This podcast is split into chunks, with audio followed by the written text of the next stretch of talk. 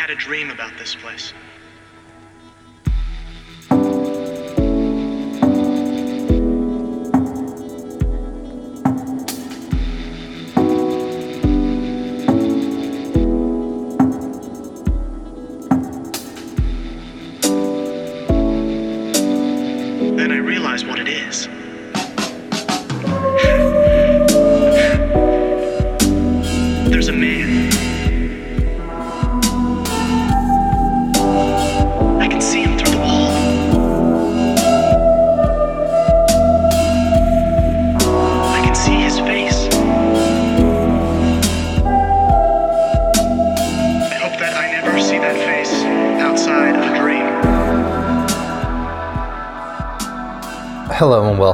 To episode 27 of Ghost Stories for the End of the World. Hope you're good. Remember, we're on Twitter now at Ghost Stories End, where you can see me grappling in real time with my desire to grow the show and my innate northern distrust of popularity and being liked and other people on the internet. It is a journey that we can embark on together. Um, oh, also, obviously, I'm sure I don't need to tell you that this week also marks the 20th anniversary of the resignation of Conservative Party leader William Hague after the Tories were given a, a real drubbing by Tony Blair's New Labour. I'll be I'll be lighting a candle after I finish this. So tonight, at long last, we are talking about LSD and MK Ultra, and we're going to be looking at the political and social functions of acid and the supposed purposes of the CIA's mind control experiments. And then in the second half of the episode, we're going to kind of examine the theory that's been long cherished by conspiracy researchers that the CIA deliberately flooded the counterculture with LSD in order to um, subvert it and disrupt a potential, you know, revolution when you first dive into this topic, um, the the immediate thing you'll encounter is the claim that in the early 1970s, a number of whistleblowers went to the American media and exposed a series of highly unethical and uh, even illegal abuses of power by U.S. security services, uh, the U.S. military and the CIA spying on American citizens, uh, the agencies truly fucked up experiments with drugs and brainwashing on human test subjects, uh, the FBI's COINTELPRO program, uh, assassination operations, wiretapping, infiltration, you name it. And the story goes that the courageous journalists of the US press uh, were outraged, so they set to work exposing the crimes of the US government. Uh, the Church Committee and the Rockefeller Commission followed. The boys at Langley and Quantico did some soul searching, took a telling off, and new rules were brought in limiting the power of what they could they could get up to. So also, all of this activity, we're told, stopped then and there. They they they pivoted and reformed, and I, you know, on its face, we know in 2021 that none of this is accurate. The leaks to the press were likely driven by factional warfare inside the US security state, you know, factions like the Yankees and the Cowboys.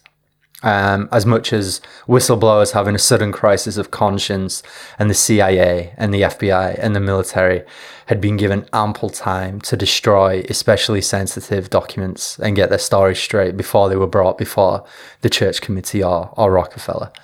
And in fact, Rockefeller's main purpose was to help the CIA bury the truth about the worst of its activities, while the Snowden leaks and the way that the modern internet is used by security agencies and the enhanced interrogation program of the war on terror. That all demonstrates that they simply renamed most of the more egregious operations and continued apace.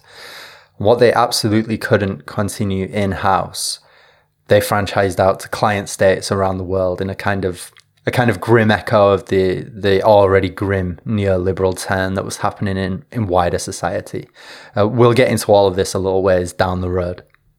The second claim you'll encounter is that MK Ultra was driven primarily by Allen Dulles and the CIA's rabid paranoia about the power and influence of the Soviet Union. Now, this isn't entirely false, but there is quite a lot of historical context and important information that's been wiped from this version of events. Uh, so, yeah, in this version, um, the security state decided that the reason US troops who were taken prisoner during the Korean War had started to say an awful lot of crazy shit about the US being a force for ill in the world, you know, confessing to spraying crops and villages with bioweapons and committing other war crimes and atrocities. Well, uh, that to Allen Dulles and people like him, it was pretty obvious why they were saying that. These fine American boys were victims of red brainwashing. Uh, they'd forgotten the smell of sweet apple pie cooling on the windowsill, and the Pinkos had deleted their patriotism and replaced it with godless communism. So we're expected to believe here that the CIA truly believed that these guys had been mentally destroyed and rebuilt to become mindless commie automatons and that the socialist countries were soon going to extend this, this mind control to the free world. But there were good reasons for the CIA to make every effort to discredit these uh, American POWs and what they had to say. The US military had actually been committing an astonishing array of atrocities in Korea. Uh, they dropped half a million tons of bombs on the country and they killed an estimated 20% of the population. And that's a conservative estimate, by the way. Some people put it as high as 30. They also turned what became North Korea into a slaughterhouse, with village after village being wiped off the map. And the evidence for US use of biological weapons is pretty conclusive too, at least in my opinion. Uh, for example, the Stevenson report, issued just five days after the Korean War began, contains the line, we should not deny ourselves the use of biological weapons or use them only in retaliation. And the Pentagon spent upwards of $350 million on an intensive bioweapons research program, to say nothing of the, the CIA's own project, codenamed MK Naomi. Uh, and we'll be talking about MK Naomi later in this series. But for now, what we need to know is that a declassified memo from 1967 refers to three separate incidents where weapons developed under the auspices of Naomi were successfully deployed in the field. We also had the appearance of diseases that were new to Korea, such as um, viral hemorrhagic fever, and the fact that the Chinese and the Soviets were sufficiently convinced of the presence of bioweapons and um, weaponized viruses that the People's Liberation Army distributed millions of doses of vaccines and set up at least 60 quarantine facilities throughout the country to help bring these diseases under control should give us pause for thought. Um, the CIA did such a good job of controlling the narrative here, though, that the Korean War, and more specifically the war crimes committed by the US military, is still a politically explosive topic for historians, even today. Now, we've previously said there is nothing new under the sun, and here we have a really great example of how even when journalists try to be critical of the US state, they can't quite stop themselves inserting a kind of get out clause for the actions of their government and limiting the issue of imperial aggression or systemic corruption to a few specific individuals. So Trump didn't win because of the myriad of political and social problems caused by previous administrations and the corporate state. He won because Russia posted memes on the internet.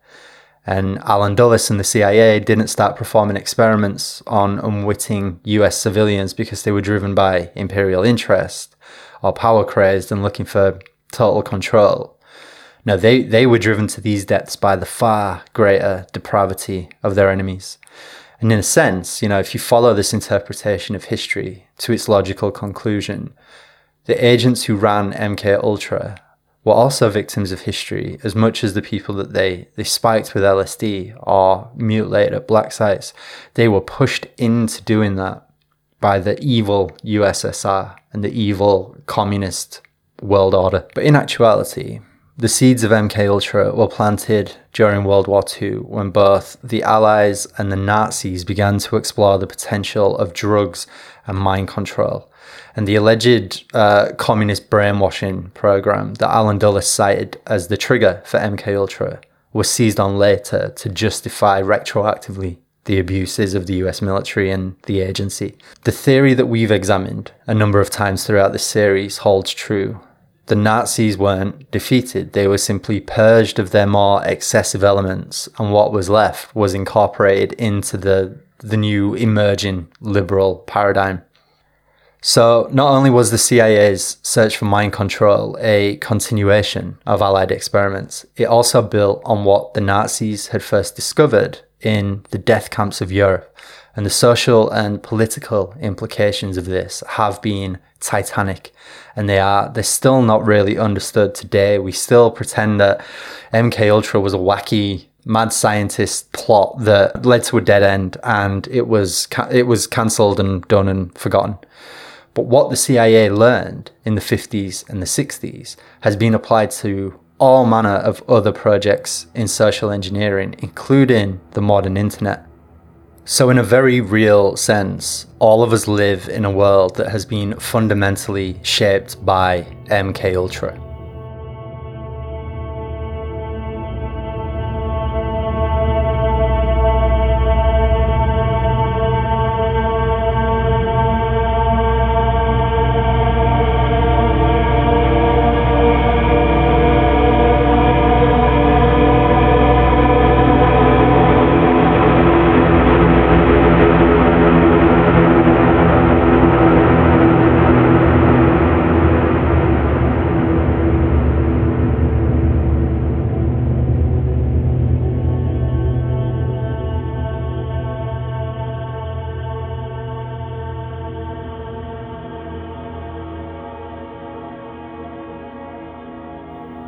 As the Allies swept across Europe, they discovered the concentration camps and the mountain of research that Nazi scientists had gathered during the Holocaust. Now, World War II had offered an unprecedented opportunity for these scientists to use live human test subjects in an environment that was free of all ethical and legal considerations the revulsion of the Allied troops on the ground wasn't shared all that much by some of the OSS and SIS officers who arrived to investigate places like Dachau.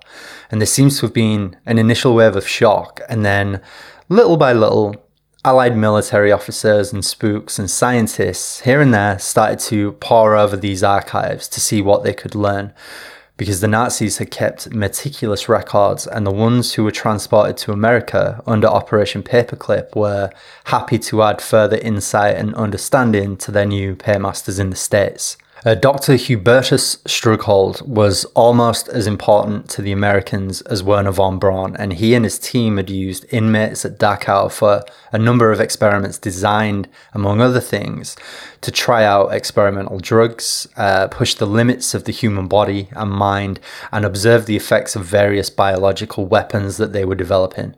And detainees at Dachau were shot to test new coagulant medicines. They had exploratory surgeries performed on them without anesthetic. They were injected with petrol and oil. They were infected with malaria and typhus and smallpox and rabies, or they were locked into high pressure altitude chambers and crushed, or doped with mescaline and heroin, then dropped in ice water or tossed into furnaces, all to see how they reacted to abrupt changes in temperature. Um, Strughold wound up settling in Texas and NASA consulted with him to help develop medical treatments in outer space. They even went on to call him the father of space medicine. The discovery of all this research material neatly complemented the OSS's own interest in the use of drugs in interrogations and psychological warfare. In fact, in 1942, Wild Bill Donovan, who is one of the, the founding fathers of US intelligence, he'd actually gathered some of the top Allied scientists and intelligence operatives and given them the task of developing drugs and chemicals that could be used to extract information from prisoners of war and captured en- enemy spies. So they were truth serums, essentially. And the goal was to completely break down the psychological barriers of a detainee Uh, so initially, cannabis was considered a promising avenue, but the results were inconsistent. Sometimes a test subject would unwind and relax and talk at length, and other times they get paranoid and refuse to say a word. And as with every other drug proposed, OSS officers and scientists, you know, experimented freely on themselves and each other because why wouldn't you?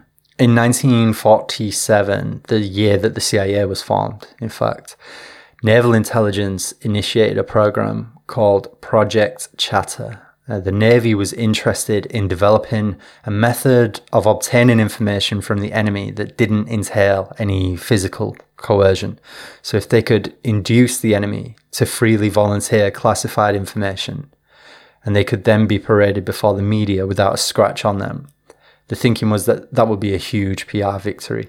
And mescaline was their preferred chemical, just like it had been with the Nazis. Um, hallucinogens were superb at disrupting normal thought patterns and breaking an individual's will. And as the Nazi documentation showed, uh, the SS had actually had some success dosing prisoners of war and concentration camp detainees with the drug and getting them to spill what they knew about Allied attacks and potential inmate uprisings and escape attempts. As the Nazis had also discovered, however, interrogators could often trigger paranoid rants or panic attacks that led to catatonia as much as anything else in test subjects. So the Navy and the CIA turned to peyote. Uh, consistency was always a problem, and it was here again. Uh, while these drugs proved useful in, you know, disrupting and unsettling test subjects. They, they couldn't be relied on to produce 100% worthwhile information. The possibility of mind control and hypnosis has always been of great interest to intelligence agencies. Uh, the Gestapo had made their own attempts to use mescaline in order to rewire the human mind, and the CIA building off this research, began to experiment with what they called the limbo state or the twilight zone. And this is where test subjects would be given a heavy dose of tranquilizers. And then just before they slipped fully into unconsciousness or even a coma, they'd be hit with a blast of cocaine or amphetamines or some kind of cocktail containing both of them.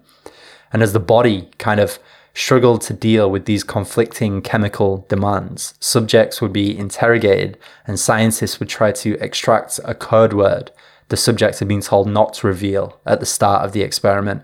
And in tandem with this, the CIA embarked on a new research path where they attempted to create a state of narco hypnosis to kind of prolong and control the limbo state and ensure total compliance during interrogation sessions. In addition to this, the agency began to look at ways of inducing amnesia in someone they interrogated so the enemy would never be aware of what had happened to them or what they'd revealed while they were in this, you know, twilight zone, this limbo state. So the idea was pick a guy, dose him, get solid intel, make him forget what happened, and then send him home without a mark on him. And if you could achieve this, you know, if you could learn how to wipe someone's memory, the next logical step, and you know, I'm using logical very loosely here, but to them, the next logical step at that point, surely, is to figure out a way to implant a false memory that makes the subject think they were doing something else while they were being interrogated by the CIA. Naturally, then, this triggered a bunch of what ifs. Um, what if you could implant top secret information in a subject's mind without them even being aware of it send them to a location and have an agent there use some kind of hypnotic trigger to unlock this information. And if you can get to that point, would it be possible to implant a suggestion in a subject's mind? So, say a suggestion that they steal documents at a certain time and place and deliver them to a certain location. And if you could move them to action like that, could you also program them for other purposes? Could you make them kill someone, for instance, even if it was someone they loved? We are getting a little ahead of ourselves here, but right from the beginning, you have to know that this was something that was discussed everywhere at Langley by the officers and the scientists involved in these projects, uh, from the meeting rooms to the staff canteens. Allen Dulles told the world in 1953 that he believed the Soviets and the Chinese had actually created programmed assassins and that they had an invisible network of sleeper agents who would awake and kill on command when triggered. Now, I suspect that he didn't believe this at all, but it was all he needed to say to receive a blank check from the US government in this prevailing atmosphere of, of paranoia.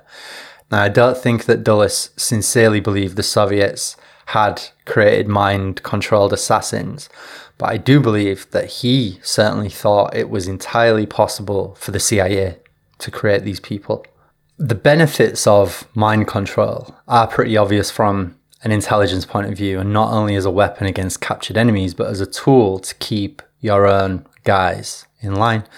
And Dulles knew better than anyone that spies generally are exactly as described in, you know, the work of people like John Le Carre. You know, they're hustlers, they're greedy, they're manipulative, they're arrogant, and they are entirely immoral. And many of them are outright psychopaths. So if you, as a CIA boss, can find a way to ensure not only that your agents won't talk if they get captured, but that they'll never defect, they'll never go off the reservation, they'll never try to come after your job. Very important to men like Allen Dulles. Um, and if you could if you could ensure that they'd be perfect automatons who did exactly what they were told when they were told to do it, that would be a huge breakthrough, particularly in an outfit like the CIA, which was full of ambitious, devious social climbers. And then take it a step further and remember that the CIA, for good reason, is sometimes referred to as Capital's invisible army. So imagine a world where they could program everybody to be mindlessly subordinate to authority, from their parents to their teachers to their bosses. You know, imagine a world where they'd never join a picket line or form a union or push for more democratic oversight and control. How much would that be worth to Wall Street and the industry titans that, you know, financed a lot of the CIA's activity? At the start of the 1950s, this idea of implanting information and hypnotic suggestions in a test subject wasn't being explored to its full potential at that point. But as early as 1951, the CIA was confident that it could, quote, maintain a subject in a controlled state for a much longer period of time than we had heretofore believed. Furthermore, we feel that by use of certain chemicals or combinations thereof, we can, in a very high percentage of cases, produce relevant information. So here they're acknowledging that they found a way to ensure a relatively reliable confession from subjects, and they can also control the length of time that a subject is kept in a kind of a state of narco hypnosis. But there was still the maddening problem of how to stop subjects remembering what had happened to them. And you have to remember that this was an extremely freewheeling time. We've talked about this before. The money was cheap, creative thinking was encouraged, and no idea was too wild to be considered. There were solutions that ranged from, you know, blunt and obvious, just kill them when you have the information you need, to more restrained, you know, if still cold, have them committed to a psych hospital, for instance, or perform lobotomies on them. Um, and then you had more inventive and fanciful ideas. Why don't we experiment with UHF sound waves or try using focused microwave beams to delete parts of a person's memory? And this period of 1950 to 1953 is when the agency recognized that the whole project was too narrow in scope. So they decided to expand their research into places like mental hospitals, the world of academia, prisons, the military, and scientific research labs. And as always, the need for plausible deniability meant that the CIA couldn't be seen to be taking a direct role in any of this. So Roscoe Hillenkoetter, who was the director at the time, he authorized the use of off the books money and the standard maze of shell companies and philanthropic foundations and frontmen to deliver the funding they'd need, and this became known as Bluebird. And crucially, the aims of the project now went further than experiments with truth serums or narco hypnosis. A 1951 agency memo states, quote, Our objectives are broad and comprehensive, involving both domestic and overseas activities. Our aim is to create an exploitable alteration of personality in potential agents, defectors, refugees, and POWs, while taking into consideration the programs and objectives of other departments, principally the military services. Now, officially, this program did not exist. But as far as the uh, information that's contained in that quote there, note that they refer to both domestic and overseas activities. So, at least as early as 51, we know they have expanded this mind control research to other parts of the world, you know. Um, and they're, they're also operating illegally on US soil. And as far as the exploitable alteration of personality line, um, people's first instinct naturally is to assume that we're talking, you know, programmed assassins, trigger words, women in polka dot dresses, etc., etc. But I should point out that there are all kinds of ways to alter and exploit someone's personality using drugs that don't entail brainwashing or mind control as such. So, for example, um, a broke heroin addict who needs to keep feeding their habit well, they're going to make for a, a, pretty easily exploitable informant if you're a cop or a Fed. And wheedling information out of them will rarely entail having to strap them down and hit them with strange audio frequencies and hypnotic light shows. All you have to do is dangle some money in front of them and let the withdrawal cramps do the rest of the work to get the outcome that you want, you know. And similarly, the CIA had some success using assets to dose people with coke or heroin and then coax information out of them while they were high. Or they could use assets to gradually create a crippling addiction in a target, which they could then exploit later.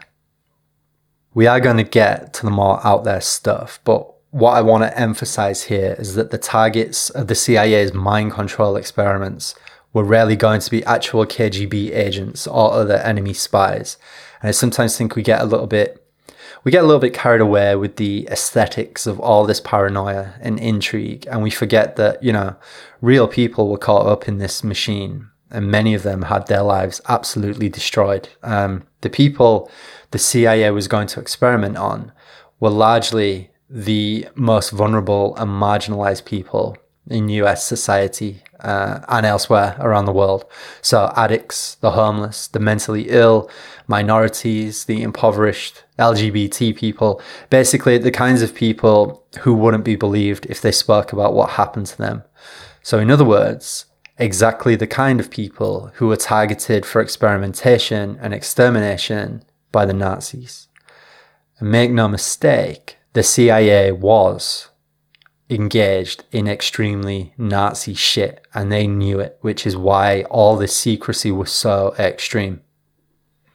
Bluebird then became uh, Project Artichoke in August of 1951, and by 1952, the agency was openly asking, quote, can we get control of an individual to a point where he will do our bidding against his will and even against his sense of self preservation? And their thinking was revolutionized in a way once they started to experiment with LSD. Now, I'm sure you already know the story of how LSD was first created, but just in case you don't, we'll loop back to Switzerland in 1938 because there we have a scientist called Albert Hofmann, and he's working as an executive researcher at Stan- at a place called Sandoz, and he's studying ergot, which is a rye fungus. Now, if you listen to the Halloween special last year, you'll remember that we talked about the hallucinogenic properties of ergot um, when it's administered in the right amount. And too much can lead to something called St. Anthony's fire, which is a grisly disease that causes poisoning and gangrene and, and even death. But there are some pretty strange incidents of mass hysteria throughout history that some historians think might have been caused by a town mill or bakery being contaminated by ergot fungus. So you have the dancing plagues, the epidemic of dancing plagues that occurred throughout Europe between the 10th and 17th centuries, roughly, uh, such as in Alsace in France in the summer of 1518. That's probably the most famous one. But in 1278, a group of 200 people began to maniacally dance on a bridge in Belgium which collapsed and spilled all of them into the river Meuse. The, the Pied Piper folktale, that might have originated from the time when a group of children skipped and danced and sang without prompting and without stopping for 20 miles between Erfurt to Arnstadt in 1237. And some people have even suggested that the Nuremberg Lights of 1561, I think me and Bradley discussed that in the UAP episode. But yes, yeah, some people have suggested that that um, might have been a product of ergot poisoning. Uh, that's when hundreds of people reported seeing UFOs fighting in the sky. And then you have the, the Salem witch trials, even of 1692, you know, where people said they were being attacked by evil spirits and that they were seeing witches fly through the air and demons in the wheat fields. That could have also been a series of hallucinations triggered by um, ergotamine poisoning. So, anyway, back at Sandoz, Hofmann had created 25 derivatives of ergot, and he was hoping to discover um, a treatment for migraines. And uh, if I'm not mistaken, LSD, what became LSD, he was actually hoping to kind of synthesize something that would improve uh, the circular circulatory uh, system in people who had issues with their blood flow.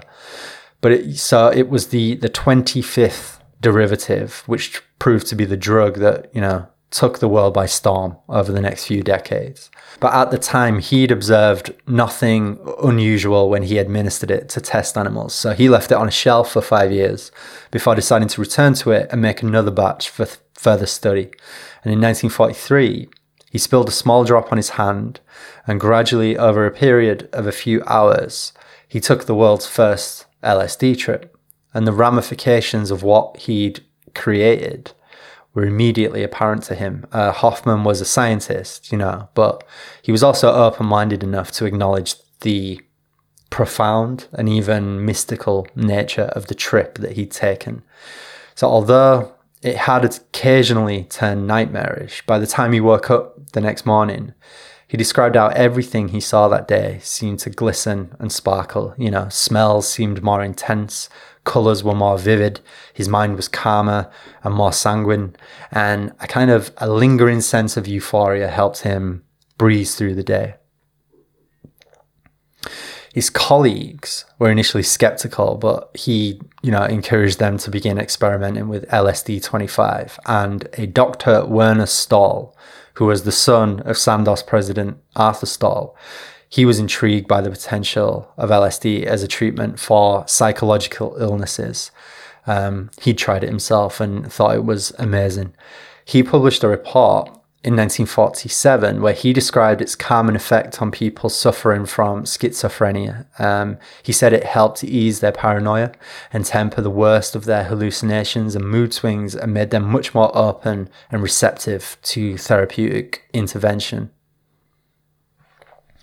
Now, his report caught the eye of the CIA, and at the direction of Sidney Gottlieb, the CIA's mad scientist and the man who would eventually head MK Ultra, the agency bought the world's entire supply of LSD for $250,000. That's the world's entire supply.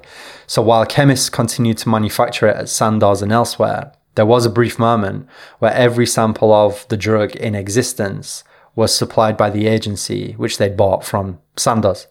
And Gottlieb directed his researchers to begin using it in their experiments, so labs, prisons, university campuses, military bases, psychiatric hospitals. Basically, anywhere the CIA was conducting its interrogation and mind control experiments, that's where LSD was being sent.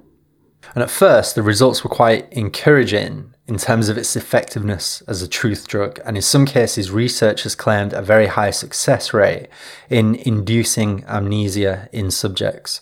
But as more data was accumulated, it became clear that it was in many ways as unreliable as peyote or mescaline, and that consistently truthful information couldn't be extracted. Unlike with the other substances, though, Gottlieb and his team knew that LSD was way too important to discard out of hand. So, what the CIA would need to do was readjust its thinking, and investigate other strategic applications that acid might have. See, an acid trip could send a person anywhere from the depths of psychological trauma to almost transcendent experiences of universal love and fraternity.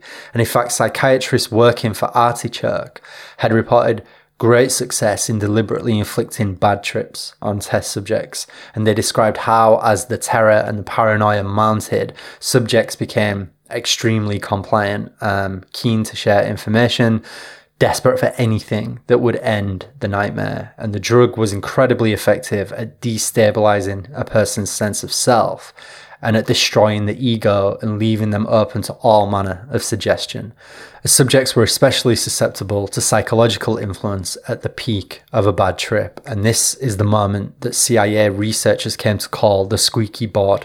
And the same problem of effective brainwashing persisted, you know, but their confidence in LSD as a potential wonder drug in the world of intelligence was was increasing. The same problem of effectively brainwashing a person persisted. It was still proving very difficult to achieve it, but their confidence in acid as a potential wonder drug in terms of its use in interrogations, uh, well, that was that was very high at this time. Another group of scientists and CIA agents were intrigued by the spiritual qualities of LSD. The chemical unlocks new modes of perception. You know, it interferes with the filter between the brain and the outside world. So you get a kind of overwhelming, mind blowing experience of reality, completely unfiltered. And this convinced many of them of the existence of alternative realities or even different spiritual planes. And the CIA already had an interest in paranormal phenomena, uh, particularly extrasensory perception. So, as an adjunct to Artichoke, uh, the agency began to infiltrate seances and make contact with occult researchers, uh, you know, administering LSD to participants and then running controlled tests on people to see if they were able to tap into latent psychic abilities. And this would eventually lead to CIA agents turning on with psychics and clairvoyants in the late 1960s in order to attempt to contact operatives who'd been killed while on mission in order to debrief them. This all really happened, by the way. Another concern that Gottlieb and his colleagues shared was what if the Soviets were also experimenting with acid? Uh, how would American spooks and GIs keep their wits about them while operating in the field? And a suggestion was made to inoculate field agents against psychedelic warfare with microdoses of LSD to kind of build up their tolerance to uh, to the trip. And this theme of the CIA inventing boogeymen to justify their own activity is something that you know we've discussed time and again on this show it's something you see time and again throughout its history and one kind of darkly funny anecdote i read concerned a los angeles psychiatrist called nick Bercel. the CIA approached him with a concern that the Russians had a stockpile of LSD that was bigger and more potent than their own. And not only that, but the CIA was deeply concerned that the Russians might dump some of this acid into an American city's water supply. So the agency asked Bercel if he could work out exactly how much LSD the Russians would need to effectively poison all of LA's drinking water. Bercel was an LSD researcher himself. He tested the effects of the drug on spiders and monkeys, and he assured them that from his experiments, it was actually very difficult to poison drinking water with acid because the chemicals used to sterilize the water also happened to instantly dissolve LSD. And the CIA agents who'd met Bercel reported what he told them back at Camp Detrick, which was, you know, at that time that was the head of all this research. And the agency then set to work successfully engineering a form of acid that wouldn't di- dissolve or dilute in water. There were also a, a, core group of CIA psychonauts who made a pact with each other to test LSD on themselves as much as was feasible, and they also agreed to spike each other without warning and completely at random um, Gottlieb alone took about 200 acid trips, and this in turn helped him dream up even wilder and more extreme ideas for experiments and research projects. When you consider the chances of how many bad trips these guys inflicted on themselves, it's not too much of a stretch to wonder about the effects that this had on how they conducted CIA operations going forward. And these spook psychonauts were kind of like men in black inside the men in black. Um, there were plenty of CIA staff who had absolutely no idea that any of this was going on, or that they themselves had also come to be seen as fair game for experimentation. We'll get to more of that in a while. I think it goes back to that whole Ivy League mentality, you know, the the boys having fun, enjoying some japes with fellow bonesmen, uh, even as they are, you know, trying to win the Cold War. And there are some pretty funny accounts of CIA officers stepping into Monday morning meetings, coffee in hand, and sitting down for a budget discussion, only to realize after 10 minutes that like their paperwork is melting and the floor is talking to them. And I wonder if this ever happened during like a particularly grim slideshow or movie reel, you know, about the bombing campaigns in Korea or something. And I wonder how psychologically messed up they were as a result of that because as we're going to see, we do have one example of a CIA employee who had full confidence and belief in the goodness of the CIA and the goodness of the American global project. And then he had his worldview completely destroyed after he encountered acid. A question people ask a lot is how so many medical professionals could go along with MK Ultra and how they could abandon their oaths to, you know, help and protect people and subject them to torture and experimentation without informed consent. Well, simply put, to my mind, there are two major reasons for why things went the way they did. The first is the money and the prestige. Uh, just like with their pet journalists, the CIA promised their pet scientists career advancement and enduring respect. Research grants came thick and fast for anyone who was willing to work with the agency. And it set up so many cutouts to facilitate all these experiments and channel all of this money that most of them will never be undiscovered. But organizations like the Josiah Macy Jr. Foundation and the Study of Human Ecology, well, they're two of the better, one, better known. The other reason is because the agency schemes appeal to the vanity of the clinicians and scientists involved. Um, they told themselves that they were helping the US win the Cold War while unlocking the secrets of the human mind, and in so doing, helping to create a better society. Now, operating under that foundational lie, it was inevitable that ethical boundaries would become easier and easier to overstep. One of the more notorious medical professionals associated with MK Ultra was a highly respected psychiatrist called Dr. Ewen Cameron. He was the president of the World Psychiatric Association. He operated out of the Allen Memorial Institute in Montreal. And once MK Ultra was up and running, Cameron received funding from the CIA to explore the possibilities of mind control using his own patients. So, as many as 55 schizophrenics were subjected to his experiments, where they were placed under heavy sedation for months at a time, dosed with LSD on a daily basis, given electroshock therapy, and confined to solitary rooms where tape recorded messages were blasted at them for hours on end.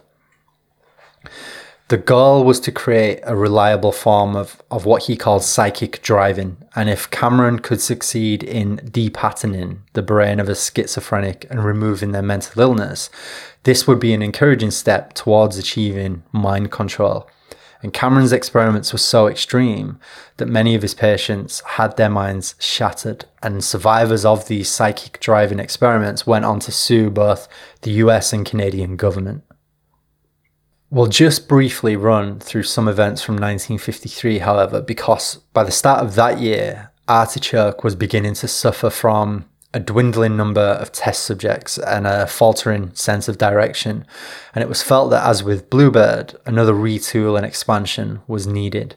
And Sidney Gottlieb, the CIA's prize chemist, was the man who would help take the search for mind control to new, uncharted places and Gottlieb was the much loved, highly idiosyncratic CIA chemist who lived in a converted slave cabin with his wife and kids and made his own cheese from the mountain goats that he kept on his ranch. And he oversaw the technical services staff. Now, in addition, he was a favourite of Richard Helms, who was Allen Dulles' number two, and Helms sent a memo to Allen Dulles at the start of April 53, in which he emphasized the need to boost the agency's research capabilities and expand its program investigating the strategic use of chemical and biological weapons. Helms wrote, quote, Aside from the defensive potential, the development of a comprehensive capability in this field enables us to defend ourselves against a foe who might not be as restrained in the use of these techniques as we are.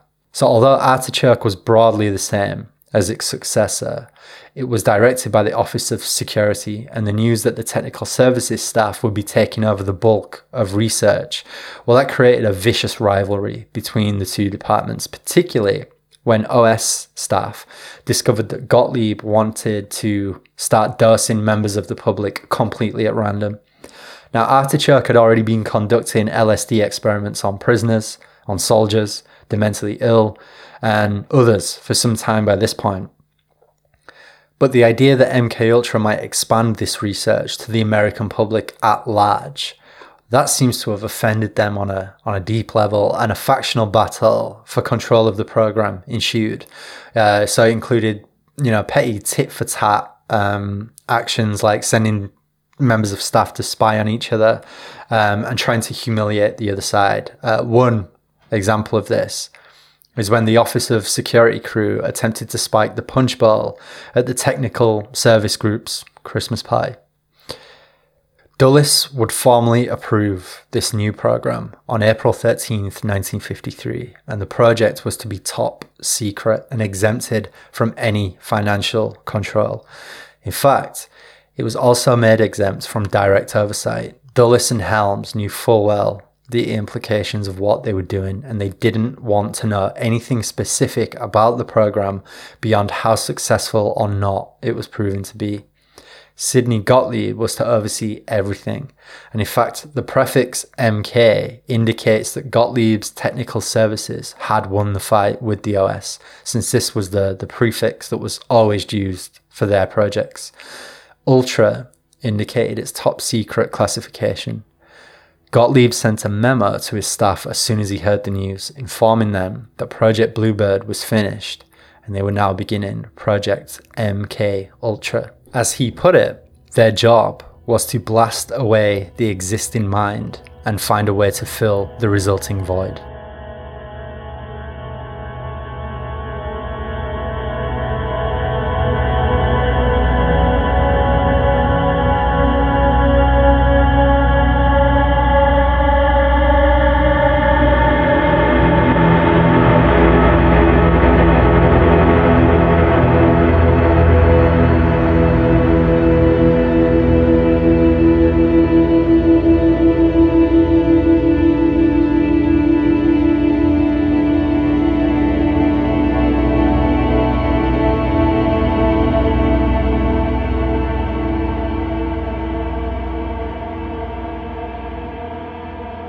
There are a number of contradictions at the heart of Sidney Gottlieb's story. He was the CIA's chief scientist on Project MK Ultra, a program that incorporated much of what the Nazis had been doing in the concentration camps of Europe. Yet Gottlieb was himself Jewish, and he happily worked alongside Operation Paperclip, transplants, and in later years, he'd embark on a search for spiritual meaning and become a pacifist, you know, but He'd invented a dizzying array of gadgets and poisons designed to kill world leaders and destabilize nation states that the US government took a dislike to. In retirement, Gottlieb and his wife became environmental campaigners and taught yoga. He was also, as Stephen Kinzer has pointed out, maybe the most prolific torturer of the 20th century, and many of the techniques he developed during his time in the CIA were later adapted and used at Guantanamo Bay and in the US military prisons of Iraq.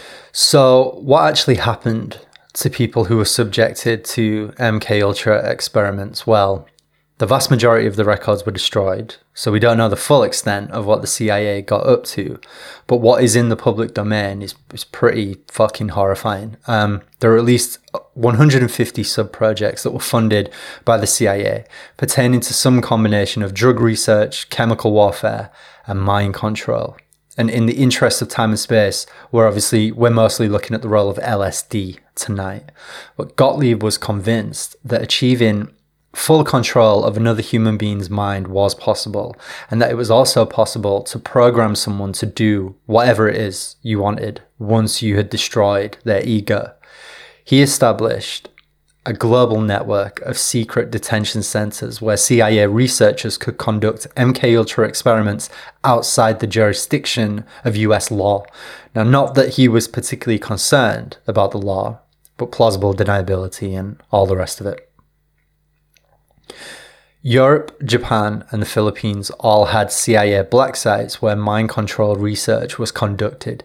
Here in Britain, in fact, in the mid 1960s, SIS um, conducted their own experiments with LSD at the Porton Down lab as an adjunct to the CIA's MK Ultra program and Royal Marine commandos were dosed and their trips were filmed and, and, documented at length. And some of these guys went on to sue the government recently, actually. I have to try and find out if they actually won anything or not. So, yeah, the scope of what has been uncovered is mind boggling, but there is actually every indication it was a much bigger project and involved in far more things than we've so far been able to uncover. One of the CIA's favorite scientists was a Dr. Paul Hoch, who served as a kind of MK Ultra consultant. He ran a number of experiments where a compound of LSD and mescaline was injected into the spines of schizophrenics. And while they were in a state of shock, they would be lobotomized without anesthetic.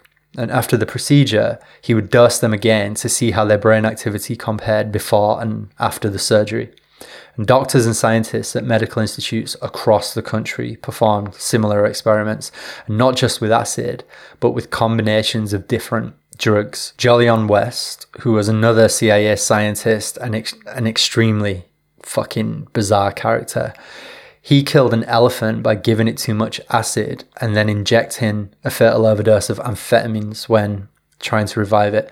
He was an MK Ultra fanatic um, possibly more of a zealot than Gottlieb, actually, about the possibilities of mind control and, programming people. And we will be getting into him very soon as well.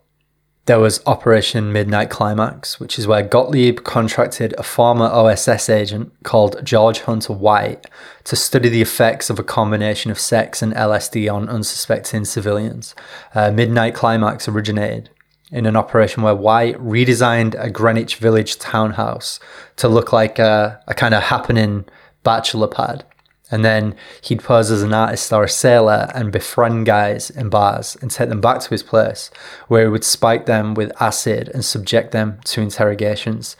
And he then moved to San Francisco and designed two new safe houses that were effectively CIA financed bordellos. You know, they were outfitted with microphones and electronic surveillance equipment and the sex workers were paid in drugs or at a rate of $100 a night and tasked with spiking Johns with LSD while White monitored everything that happened through two way mirrors. The CIA also had its contacts in the US Army spike grunts with acid and then report on any and all effects that this had on their abilities as soldiers.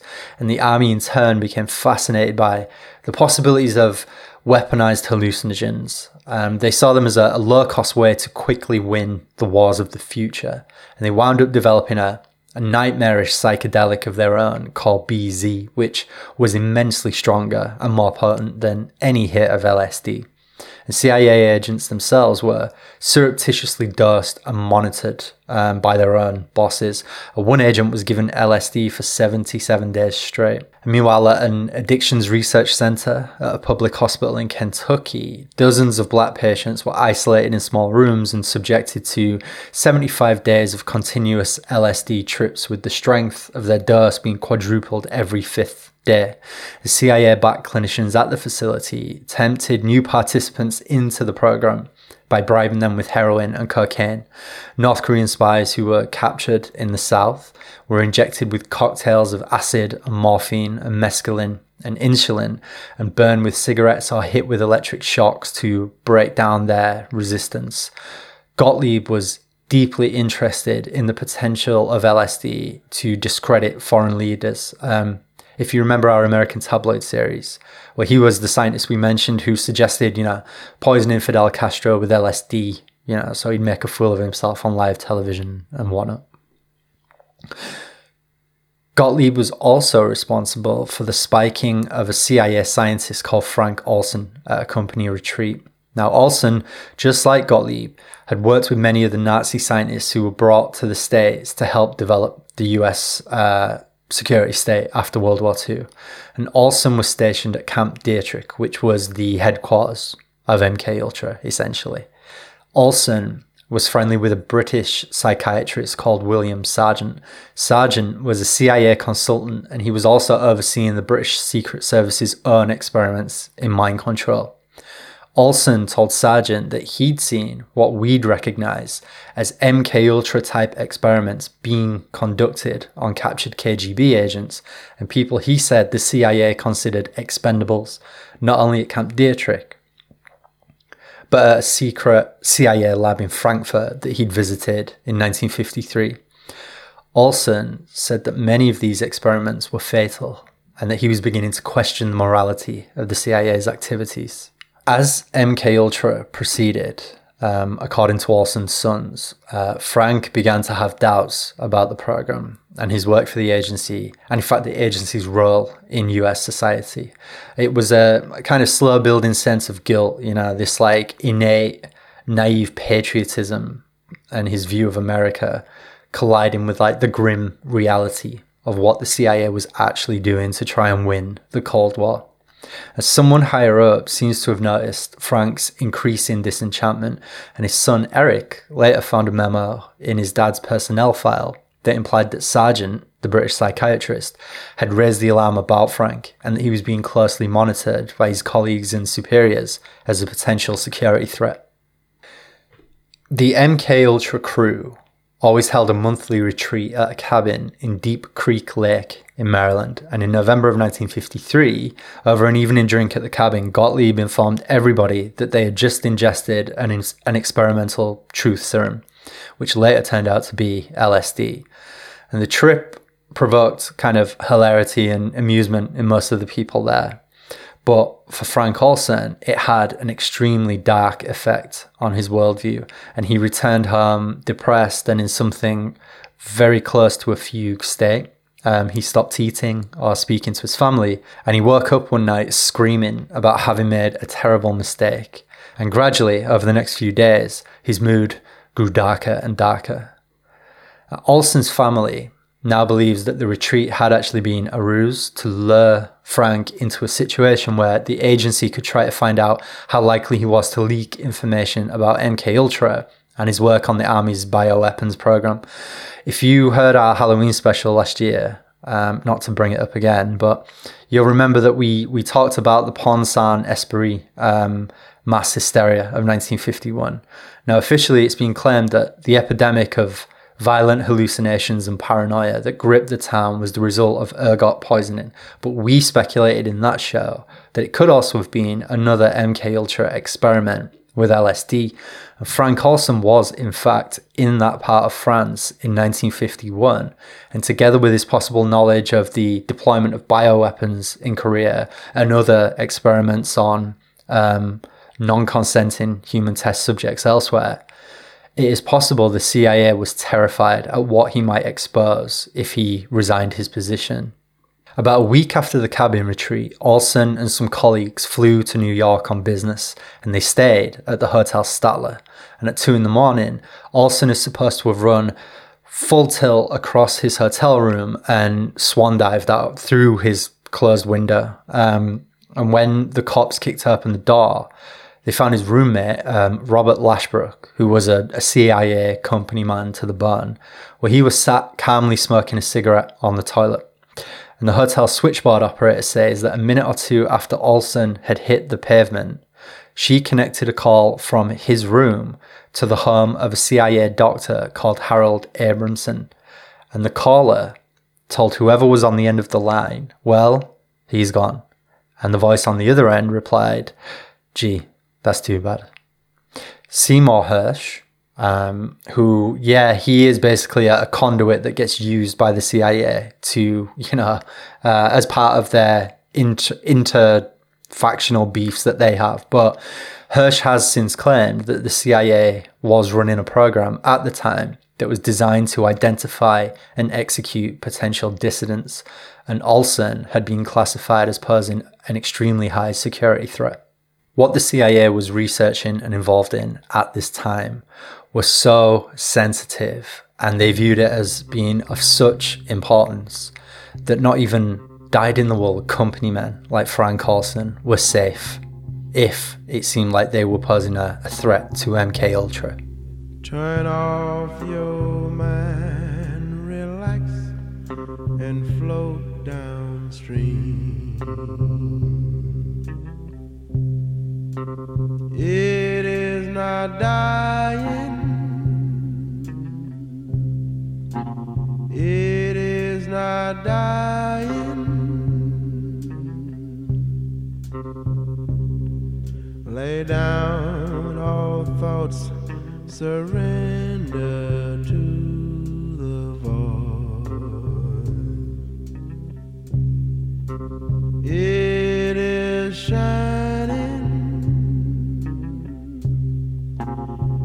It is shining.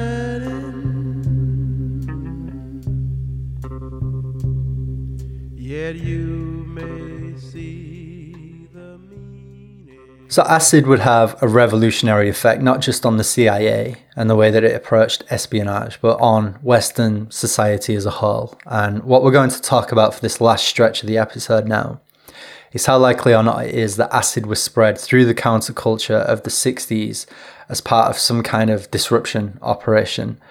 Um, and by extension, how likely is it that in fact the entire counterculture was some kind of CIA operation right from the get go?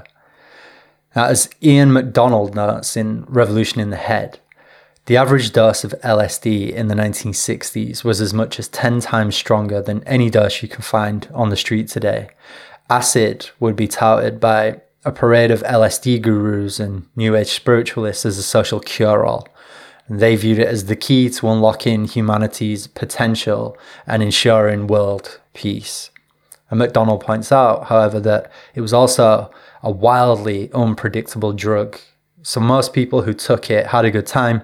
They got laid, they expanded their horizons.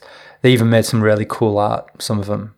And it led plenty of people to social consciousness, you know, to become politically and socially turned on in a way that they might not have been without it, which might go some way towards explaining why Sidney Gottlieb um, became a, an environmentalist and a yoga instructor in later life.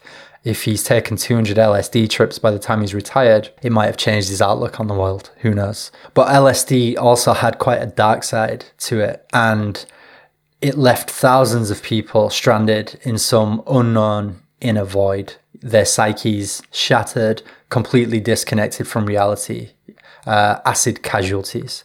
And a flood of these these drug refugees wound up joining cults or dropping through the social cracks or falling into harder drug use.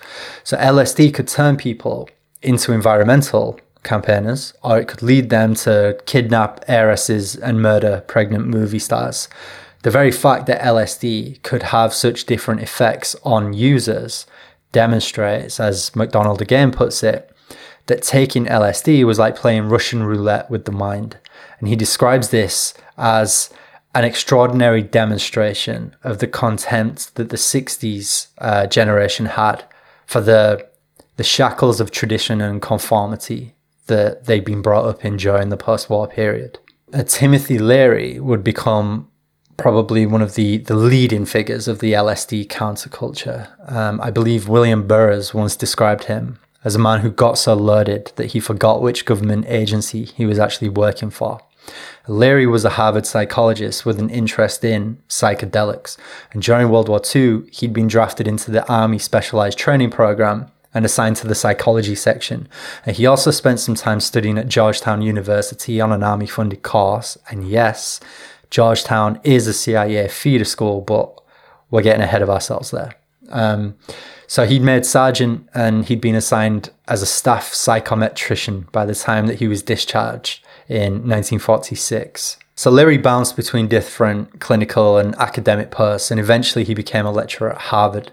And his imagination had been fired by a Life magazine article that he read in 1957 uh, which was a piece by a guy called Gordon Wasson, who had traveled to Mexico and explored the religious and mystical significance of magic mushrooms to the Mazatec people.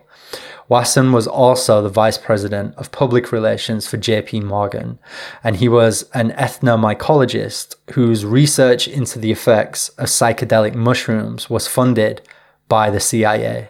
And Time Life will remember was operated by Henry Luce, who was extremely close to Allen Dulles and had gladly turned his outlets into propaganda arms of the agency. And for another example of how spooked up Time Life was, consider that Charles Douglas Jackson was the managing director uh, of the company after the war.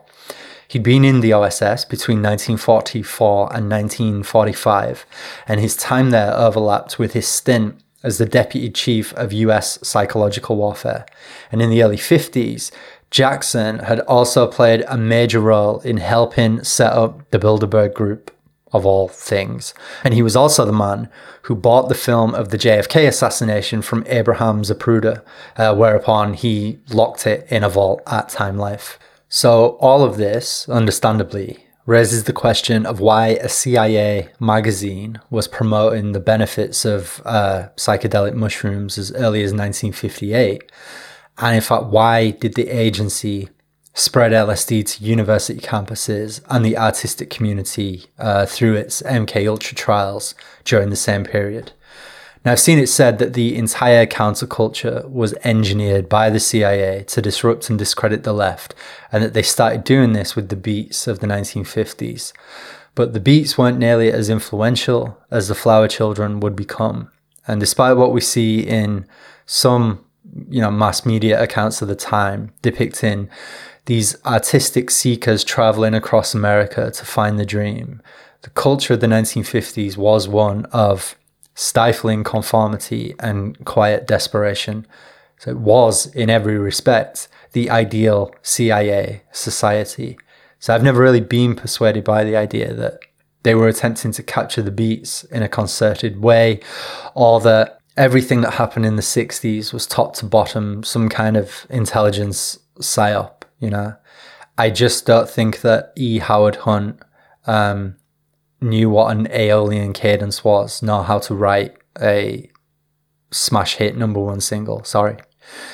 But my feeling is that by 1958, the agency's research into hallucinogenics had convinced them that drugs like uh, psilocybin and LSD, if used for a long enough time, promoted a high degree of introversion and narcissism and delusion. And in some cases, they could even trigger psychosis and now think about what we discussed last episode about how C. Wright Mills and other cultural commentators and sociologists were anticipating that the economic and historical context was just right for some kind of mass grassroots swell of political engagement to blossom in the 1960s and consider the various academic institutions the CIA was plugged into, where sociologists and historians and economists and political analysts made predictions about the future based on the present and the past. I'm willing to bet that the CIA was reading all the literature all the dissertations and academic journals that were coming out of these institutions and I think they agreed with C. Wright Mills about where the wind was blowing. Only the agency felt dread at the idea of a looming groundswell of enthusiasm for leftist politics. And in that scenario, I think it makes sense from their point of view to start promoting the use of these drugs as a way for would be radicals to achieve enlightenment faster than the squares attending, you know, endless meetings and sittings. Uh, a kind of quirky novel adjunct to the infiltration and wrecking ops that they already ran as standard practice. My feeling is they didn't engineer the counterculture as such, but they did anticipate something like the counterculture emerging, and they sought to subvert and manipulate it wherever possible. The use of drugs as a form of social control does actually have precedent too. Uh, we should point out here. Uh, tribes have used them as a form of bonding uh, going back thousands and thousands of years, or they've used drugs to gain greater insight and wisdom. Uh, the British used opium to gain leverage over China. The Nixon administration freely admitted that heroin was a prized tool in discrediting and othering the hippies and black activists. And while I was prepping this episode, I found an essay that I've now forgotten the title of, but it referenced an Italian historian called Piero Camporesi.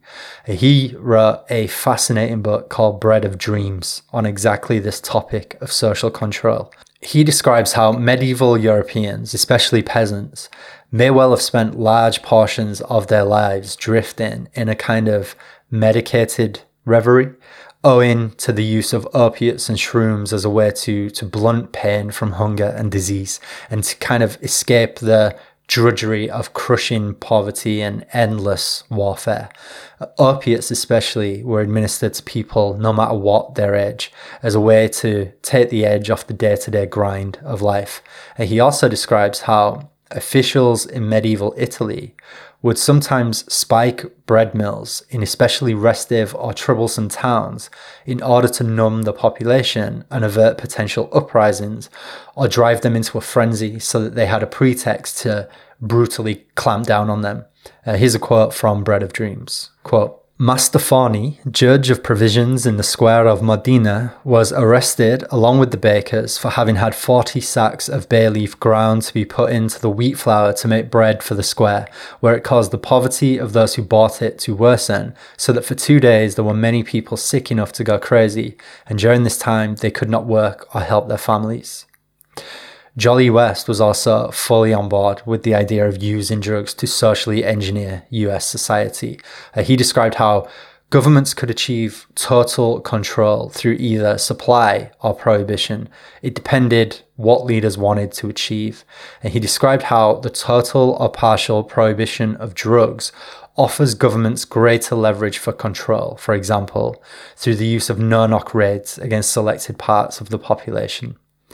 And not coincidentally, he references Aldous Huxley in this same statement, and Huxley, as we know, accurately predicted how governments of the future would use chemistry and therapy to manage societies instead of immediately resorting to force.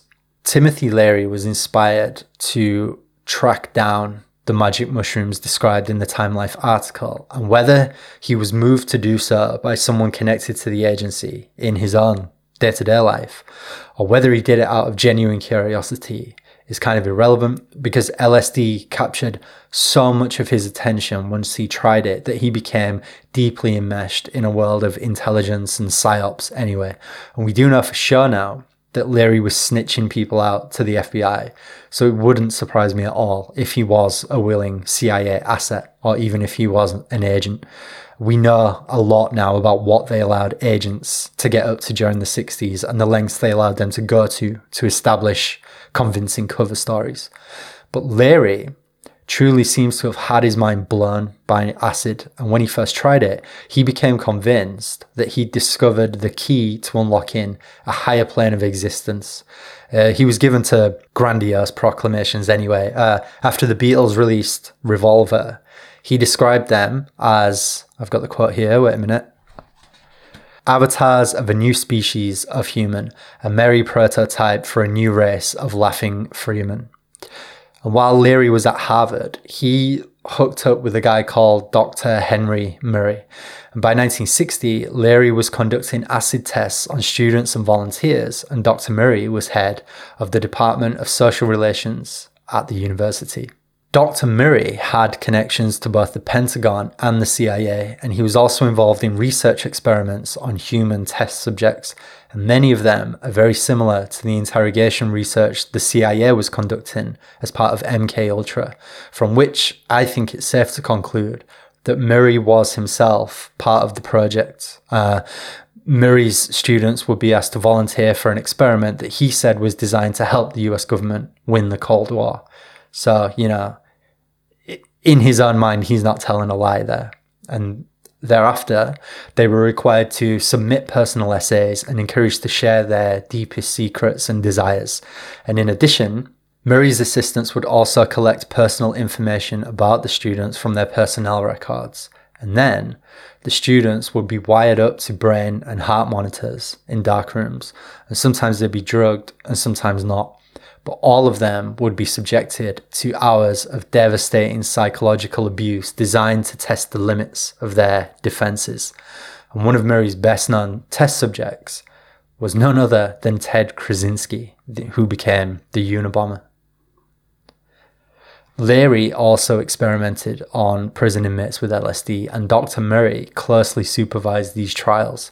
And meanwhile, word was spreading about this new wonder drug that some far out professor at Harvard was giving out for free, and a trickle of figures from the beat scene made their way to the campus and volunteered for trials.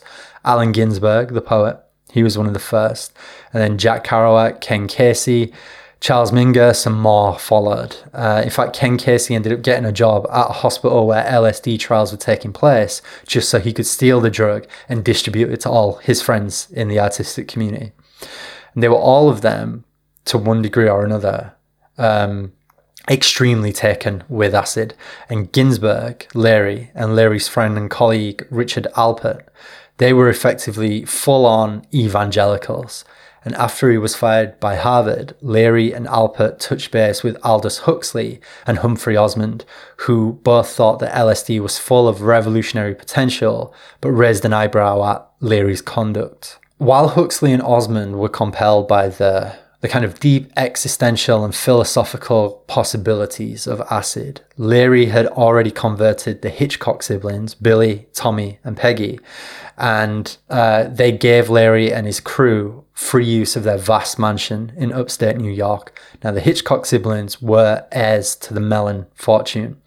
Andrew Mellon had been the archetypal American captain of industry and deep political actor.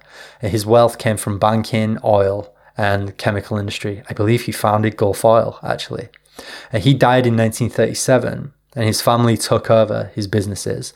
And one of their companies that they owned, uh, the Aluminum Company of America, freely did business with um, the Nazis all through World War II. Uh, his son Paul had been a member of the OSS, and numerous philanthropic foundations that Paul set up became conduits for CIA funds.